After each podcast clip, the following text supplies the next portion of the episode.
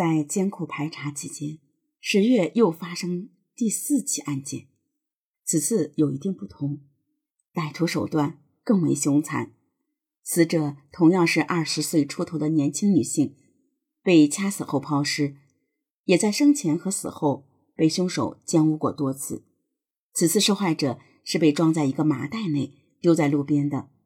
可怕的是，女孩的背部大面皮肤、双乳和外阴。全部被歹徒割走，整个遗体像被屠宰过一样惨不忍睹。后来的 DNA 检测证明，女孩也是被同一个歹徒所害。第四起凶案发生以后，广州市公安局深感震惊，他们认为这是极其严重的连续强奸杀人串案，必须给予特别重视。根据凶手行凶的频率来说，从第一起。和第二起相隔的一年，到第二起和第三起的相隔半年，第四起仅仅相隔两个月，可见凶手杀人间隔越来越短。照常理来说，凶手不会主动停止在广州市杀人，除非被警方抓获。市公安局呢，很快成立了专案领导小组，由局长郑国强任组长，刑侦处莫处长。任副组长，案情非常重大，此案列为当年全市头号必破案件。专案组研究确定了侦查方向，全市各级公安机关，尤其是海珠区、天河区、东山区的公安民警，按照市公安局的部署，实行各种手段一起上，采取了调查摸底、审查可疑对象、设卡堵截、巡逻伏击、刑事技术。取证鉴定、情报资料、检索及技术侦查等措施，做了大量艰苦和深入细致的工作。侦查时间之长，工作量之大，出动警力人数之多，是前所未有的。广州市调动所有法医专家，对现场和尸体进行反复分析。万幸的是，警方找到了一个目击者。第四起凶案的现场。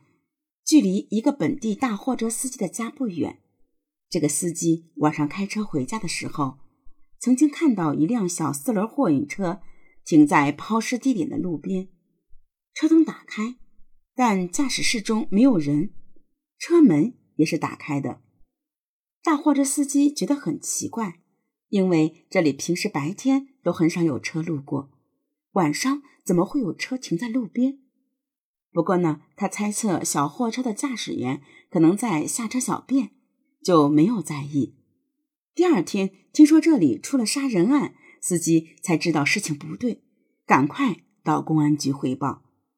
可惜呢，夜色太黑，加上开车路过不过几秒钟，大货车司机呢并没有看清车辆型号和车牌。即便如此，这也是目前最有意义的线索。专案组呢，立即从刑警大队和有关派出所抽调三十名公安民警，以夜间侦查为重点，在各个交通要道设卡检查经过区内的小四轮货运车，查找可能的歹徒。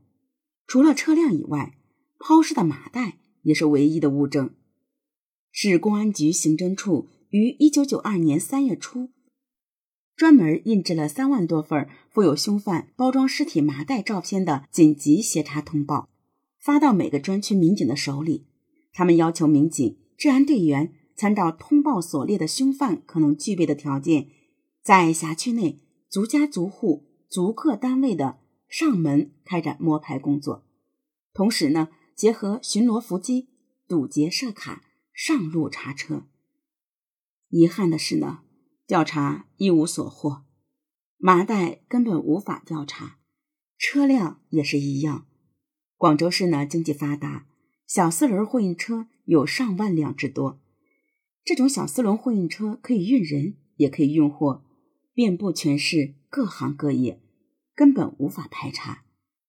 至于设卡拦截，也毫无收获。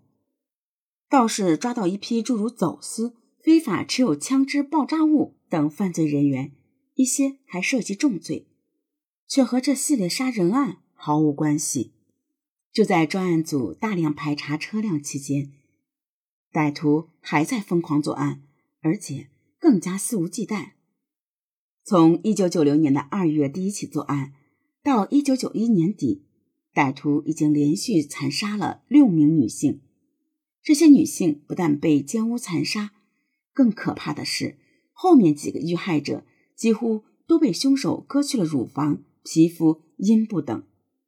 警方尽力封锁了消息，只是没有不透风的裤子，消息还是很快流传开，越传越吓人。很多群众知道广州有个变态割奶杀人狂，专门杀死漂亮女孩以后割奶。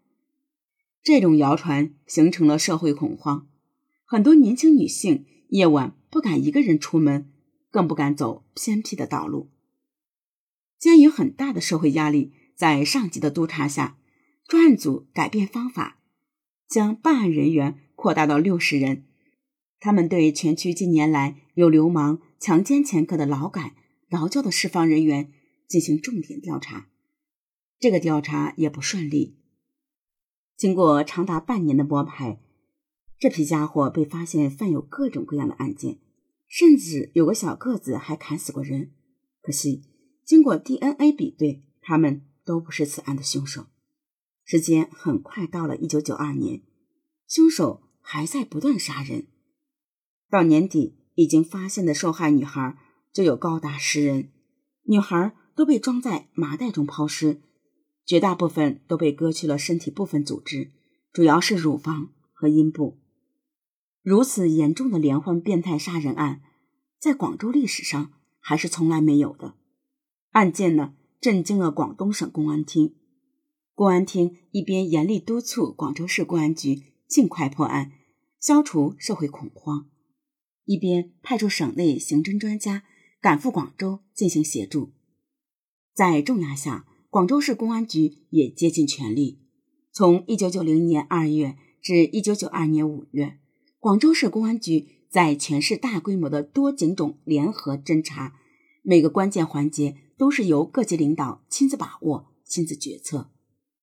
所有的抛尸现场，全市各级公安机关的领导都亲自指挥和勘查。刑侦专家们认为，此案有几个非常奇怪的地方。第一，受害者的身份都无法确定。目前，受害女孩已经高达十人，却完全不在广州市失踪人口之列，这非常奇怪。刑侦专家们认为，这些女孩很可能不是本地人，是外地来的打工妹。不过，即便是打工者，肯定会有雇主和工友、同乡之类的。尤其是女孩来广州打工，通常会是几个老乡一起在某个地方做工。连续失踪了这么多人，为什么他们的雇主和工友不去报警失踪呢？这是无法解释的事情。第二，凶案的现场有很多奇怪的地方。根据尸检表明，几乎所有的受害女孩都被歹徒连续奸污数次之多。根据遗体分析。女孩至少在第一次奸污时没有反抗过，而女孩都是在第一次被奸污以后被歹徒突然卡住脖子导致死亡的。为什么女孩们不在第一次的时候反抗呢？这显然不符合常理。就算被歹徒的淫威吓住，也不可能十多个人都不敢反抗吧？总有几个胆大的吧？奇怪的是，第一个案件就不同。第一个女孩和歹徒激烈搏斗，在死前都没有被歹徒奸污。第三呢，歹徒似乎不是第一次作案。第一个案件是最有分析意义的，歹徒留下的奇怪地方最多。根据现场分析，歹徒试图奸污受害者，女孩立即猛烈抵抗，对歹徒进行厮打。歹徒经过搏斗，见无法制服女孩，恼羞成怒之下转为杀人。根据现场曾经留下的一个模糊脚印判断，歹徒身材矮小，大约在一米六到一米六五之间，体重呢不超过一百斤。根据凶手抛尸时拖拽麻袋的痕迹判断，歹徒力气也不大。第一次的受害者身材也有一米六五左右，手臂、大腿都很粗，体格较壮，是女性中比较有力气的一类。双方应该势均力敌。但歹徒仅用几秒钟就将受害者掐死。看起来，歹徒很可能不是第一次作案，曾经有过杀人的经验。他准确知道人体要害所害，还掌握一定的杀人技巧，这才能在极短的时间内杀死女孩。歹徒应该有杀人，至少严重伤害的前科。第四，歹徒有相当强的反侦查经验，在现场，歹徒基本没有留下任何痕迹，刻意躲避了所有的目击者，没有一个人看到过歹徒的样子甚至轮廓。歹徒应该曾经有过入狱或者被捕的前科，对于警方办案方式有一定的了解。第五呢，歹徒是一个明显的性变态杀人狂，在杀人后，他毫无例外的对女孩尸体进行奸污，并且对尸体进行毁坏，割去了死者部分组织和皮肤。广州自建国以后，还从没有发生过这样的系列案件，这让警方。颇感茫然，一度毫无头绪，不知道凶手到底是哪种人，为什么这么做。